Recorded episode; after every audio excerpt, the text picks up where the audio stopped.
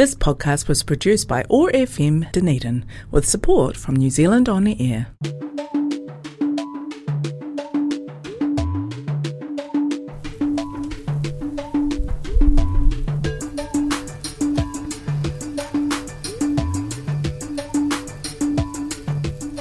Kia ora and welcome to the show Being Women with Iram on Otago Access Radio 105.4 FM, all the way from Dunedin.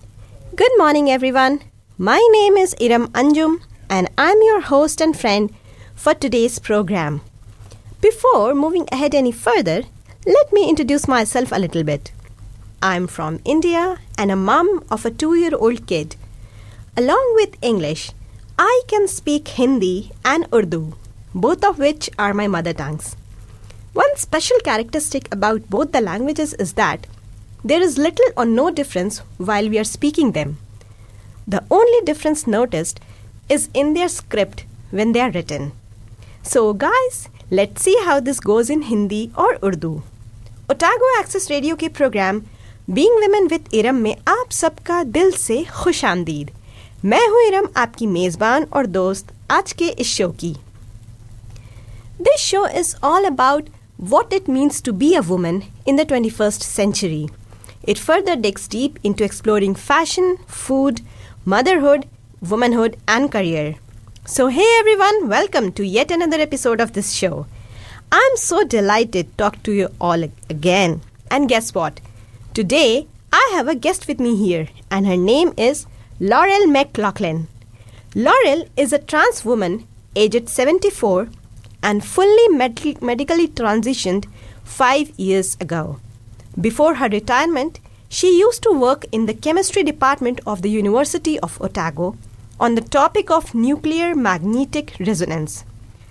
Since her retirement in 2014, she has been involved in various activities and programs which focuses mainly on the mental health and well-being for the, for the transgenders and non-binary people. She has been involved in the outreach for the last 6 years. In addition to this, she has she is an extremely creative woman and has done many projects in the past. One of them being Dunedin Midwinter Carnival, where she helps in preparing lanterns for the show. We are definitely going to know some more interesting facts in this regard. So I would request all my listeners to stay tuned. Now let's hear from Laurel herself. Hi Laurel, welcome to the studio. It feels great to have you here. Thank you so much. I really appreciate it. Huh, and, and we are so excited to have you as our guest on this show. So, how are you today? It's rainy, Oh, yeah. so apart from that, I'm pretty okay. Oh, yeah. That's nice, actually. Thank you so much for joining me here. So, our listeners are eager to know more about you. Like, when and where were you born? I was born in Dunedin on the 5th of March 1946. Mm-hmm. So, in a sense, I'm so old that I can just remember when we had a king, not a Oh, queen. Oh, yeah. So, I'm not so much 21st century as 20th century. No, no, that that's okay. But yeah. So, and how would you like to describe your decision for going for a full medical transition? I mean, what made you finally take this decision that yes, now I want to go for it? Hmm. Uh, well, basically, um, not everyone's the same. So this is Yeah, just me. Yeah, um, yeah. You can't impose this story on anyone else. But I sort of knew that I was different from about the age of four or five. But back then, I didn't know what I could do about it, Okay. and I couldn't do anything about it. In the end, though, um, pretending to be the gender that you don't feel you really are is such hard work. So in the end, what you have to do is you have to say, I'm tired Okay. of pretending to be who I'm not. This is who I really am. right. And I waited till I was in my 60s before I felt that. I mean, I felt I wanted to do it for years, but. th- So it's basically, in a sense, you have to be your true self. You have to be able to say to everybody, this is me, Right. and uh, you can't. The worst thing I can think of is to die without telling the world who you really are. Right. Yeah. Exactly. So that's why I did it. hmm I just got too tired of not Oh, of yeah. pretending. Yeah. So, precisely like, what's the story behind that? Would you please mind sharing it with our listeners? A little bit. Um, Okay. The story behind transition. Mhm. Well, I really want. Now, the thing I hoped I get out of all Mhm. my outreach is to encourage people Right. who think they may want to transition to think about it carefully Okay. and do due diligence on what it actually means and do as much and as little as you like. I decided to do the complete transition. Mhm. Not everyone does, not everyone should, not everyone wants to. But I would have done it if I could have when I was about 15 or that wasn't Okay. possible then. I would have done it when I was about was- 40 Yeah. Yeah. but I couldn't do it then. But finally, my elderly relatives were no longer around, and I didn't have to upset them. Okay. So I did it in my sixties. Right, right. Uh, Being in the chemistry department for the university for your entire life, tell us more about the topic of nuclear magnetic resonance, which you were working with. What type of work was it exactly? Oh, it was really good.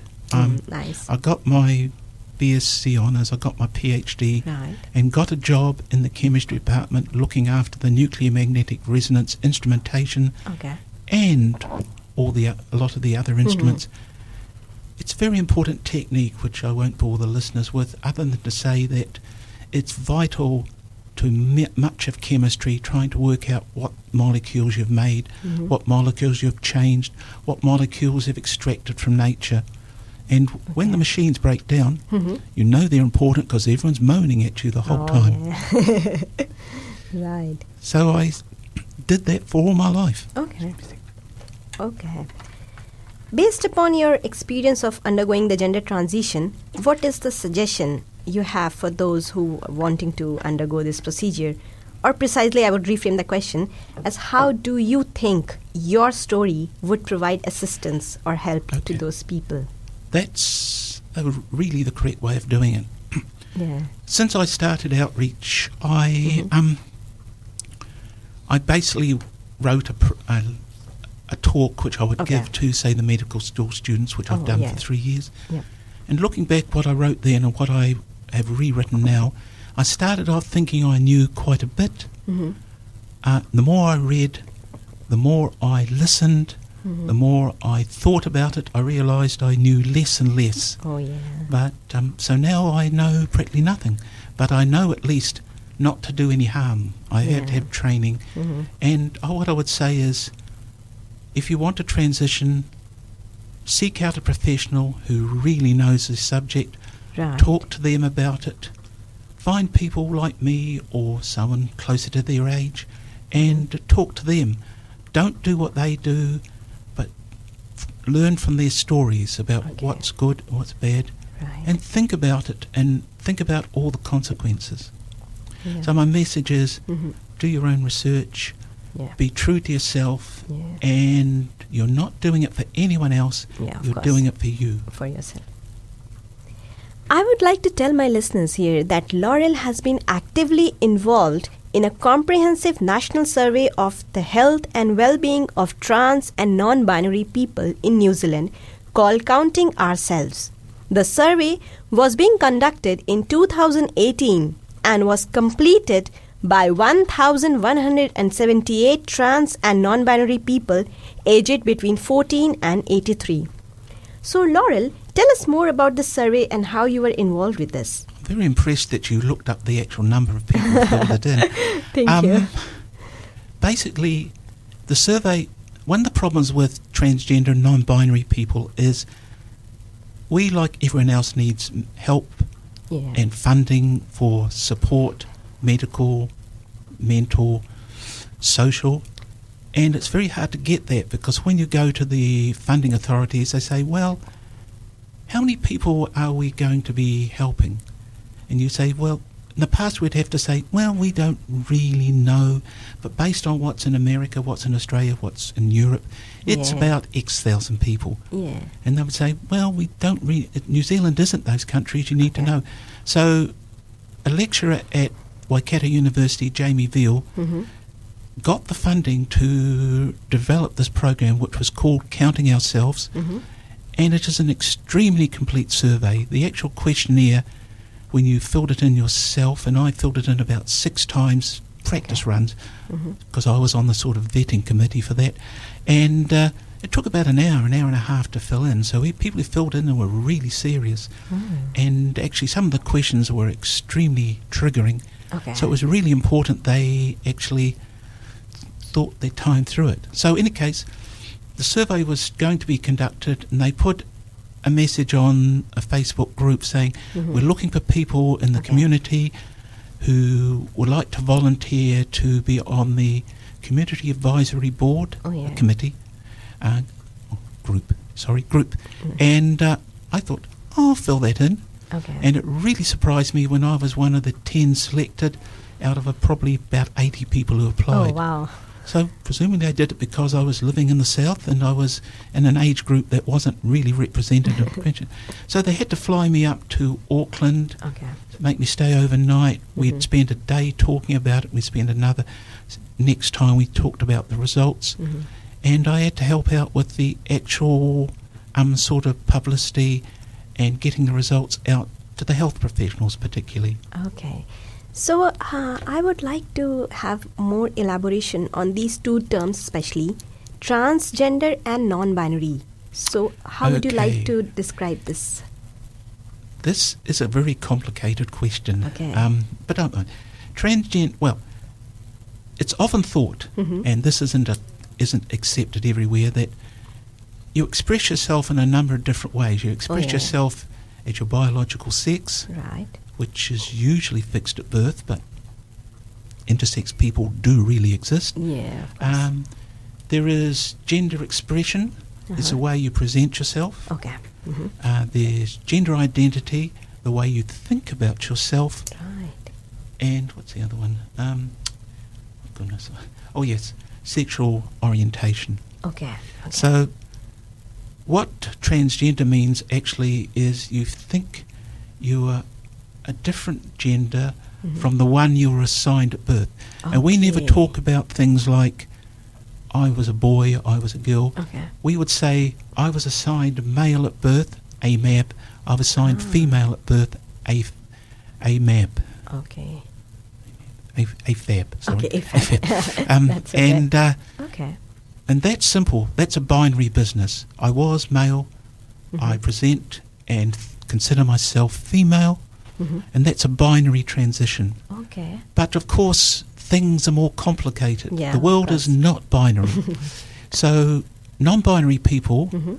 express themselves on the spectrum from mostly male to mostly female. Okay. And of course, they will quite likely change their opinion over time. Hmm. And that's perfectly fine. It's who they really are. yeah, of course. They shouldn't exist and express themselves for anyone else's benefit. It's for yourself. Yeah, of course. Now let's talk something about the creative side of your personality. I'm quite sure that everybody knows about Dunedin Midwinter Carnival, which is held in the month of June every year, except last year, of course, due to mm. COVID. But yeah, it's a grand event of lights and lanterns with different themes organized at the Octagon. And let's hear more about this from Laura hers- herself. So, how did you get into the art of making paper lanterns and how do you find the work? Well, the first thing I Mhm. went to a few of the these sessions, the um, things, and I went with friends who had young children, okay. and watching them and the other Mhm. young children in the parade Mhm. was it's really a fun experience. So I thought I have to get involved. So I contacted them and said, "Are you looking for a volunteer who's Okay. retired?" and they said, "Yeah, we need some help Okay. maintaining the lanterns, Mhm. um, fixing the lanterns, Mhm. um, building or eventually building new lanterns. You would you like to help?" So I started in. I'm trying to think now. Well, certainly for the actual midwinter carnival, I s- it would start in February. They come up with a theme, Oh, yeah. and then I would go out to the place where they build them, and I started with the simple jobs like Oh, um, repairing old lanterns, Hmm. then papering new ones, and eventually being uh, allowed after about six months to actually, sorry, three months, actually start bending and taping Ah. and tissuing the lanterns. Okay. And I also got involved with the school kids, and that's really fun because there are about eight sessions a year where the kids Mhm. come along and build their own lantern Okay. uh, during weekends Huh. in various places. There are about four different signs, and I got to help young kids build lanterns, and that's the best part. Okay. Because when you're helping out in the actual parade itself, Mhm. I'd be standing at the top of the octagon making Okay. sure, and the little kids would march past with their lantern, and Hmm. suddenly one would see, notice you there and come rushing over and say, "Hi, Laurel, look, this is my lantern." Oh wow, And that's so that's cute. a reward that's really oh, worth it. Oh yeah. So last year, when we didn't have a, Mhm. a parade, oh yeah. um, I felt very sorry for the kids. So in Mm. Brighton, I actually made Mhm. about 15 lanterns, Oh. which I gave away to the kids in my block in uh, Brighton. And one night, I think it was the 4th of July or thereabouts, Mhm. fine night, we marched round the local block with our lanterns in the early evening. So they all got to have a Ah. lantern. Oh yeah. now let's talk something about fashion, which most women, including me, are crazy for. When you hear the word fashion, what is the first concept or idea which comes to your mind? This was a real surprise to me. Okay. Um, formerly, before I transitioned, Yeah. I chose very dull colours to make me disappear. Oh yeah. Yeah, Uh-huh. and uh, I thought if I transitioned to female, I would do the same sort of thing. Okay. I was totally amazed that. I found I really liked bright colours, strong colours, Wow. um, patterns, the variety of Mhm. clothes, Yeah. and uh, so nowadays I I have a lot of clothing. oh It's bright. Yeah. It stands out, and that's what I really enjoy about it. Um, the variety, the pattern, the boldness, and the chance you can actually express yourself in your clothes. Yeah, right. I believe that when we are talking about latest fashion, we cannot leave certain accessories behind, such as necklace, earrings, even brooches, finger rings. So, according to you, how does this jewelry helps in enhancing the overall spirit of womanhood? Well, I can really only talk about myself, but No, no. as you may know, I Mhm. express my not my personality, but Mhm. something about me in in the jewelry that I wear. Jewelry. Yeah. Um, brooches are probably really important, Oh, and yes. a lot of people don't realise that brooches can have symbols on them. Okay. And for instance, I'm wearing oh, some yeah. Today you are wearing this butterfly brooch. A butterfly brooch, and the And necklace this, oh yeah, is a a seahorse. seahorse, and the earrings are seahorse. Oh. And uh, that said something. There's symbols. I won't explain. You can look them up for yourself to find out what they mean. But Yeah. that's really good. Mhm. Uh, the thing I like most about jewellery, for example, Mhm. finger rings. Um, okay. Sometimes I have to rush out for the bus, and I get on the bus. I'm halfway to town. and think, oh, Oh. I haven't got any rings on. Oh yeah. I had them sitting there, but I forgot and rushed out. So what I normally do Yeah. is go to town, rush into the nearest shop and buy a couple of Oh. really cheap jewellery, because otherwise you feel you're not fully dressed. Yeah, and you feel something is incomplete. Yeah, that's about what it Yeah. is. Um, So- if nobody notices, Mhm. that doesn't matter. I notice, that yeah, does that's matter. what actually. How do you feel about this? About it? It, it all matters. That's it. I'm I'm putting jewellery on not to attract attention, oh just no, to course, express of being course. my well Yeah, anyway, just to be myself. It's what I think about it that Mm, matters. Yeah, that's what. That's what actually. If we talk about handbags, according to you, to what extent does a handbag conveys about somebody's personality? Well, you know a lot about me and my handbags, oh yeah, of course. you? I have seen that collection. Okay. it's a huge Remember, one. I didn't have any handbags before I transitioned. Oh yeah. At last count, Mhm. I had about 50. So it was Mm. late, but I certainly got on with it. Oh yeah. But I found out in the end, you devolve into about to about five important handbags. You know, the ones you Oh, really okay. use. Yeah, of course. And I don't really wear handba- carry handbags. I wear shoulder bags because they're more important. The thing I realise now is may, why I may forget my umbrella. I never forget my shoulder bag. That's the Oh. first thing I put you on. check for. It. The last one, yeah, and Uh. I never forget that. In fact, if I go out without a hand, without a shoulder bag, Again, like the rings, it feels like something's missing. Yeah, of course. So, yeah, the thing I'd say about handbags is for me, they're extremely messy because I put everything in there. I can't always find everything, Mm, yeah, but um, when I empty the handbag Mhm. out, it's often a really Oh, yeah. interesting surprise. Oh, I thought I'd lost that. It was hiding at the bottom. Okay. So I'm down about three or four handbags, which I use Oh, all the yeah. time. The other ones are there if I need them, and they're also there for friends who want a Mhm. special handbag for a special occasion. Oh yes, we have we have those things. Yeah. So if we talk about the current pandemic, COVID nineteen, which is still out there, how has that changed your lifestyle as an individual? Well, it um, well because I'm elderly and Mhm. I didn't get out much. Oh yeah. hmm um, it found that I suddenly realised I had a lot of good friends, people who would ring me up and say, "We're going to the supermarket. Would you like some stuff?" Just email through a list. Oh yes. yes. So, and uh, I would email. I'd think about email through the list. About the next morning, there'd be a knock on the door. Mhm. You'd open the door, and the you have the grocery shopping there, bags maybe. yeah, and they'd be standing about twenty Yeah, meters yeah, away, Yeah. and with with the usually with the little girls Hmm. who'd be waving, and we'd talk from a distance. Right. I realised there were so many good friends. oh yeah. Um, I really missed going to the midwinter carnival, but Mm, yep. I think it okay. basically meant that I realised I have good friends. Oh yeah, of course. And like about your childhood days, something. Which is the most treasured memory of your childhood, which you can remember Okay. now? You probably may know that one of my main hobbies was astronomy, okay, that's and nice. uh, from about the and age of three, too. I always liked looking at the stars. Hmm.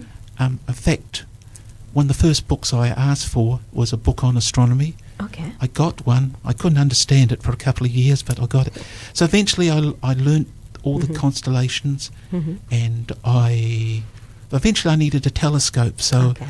I saved up a lot of money, and and I suspect my parents and grandparents put most of the money.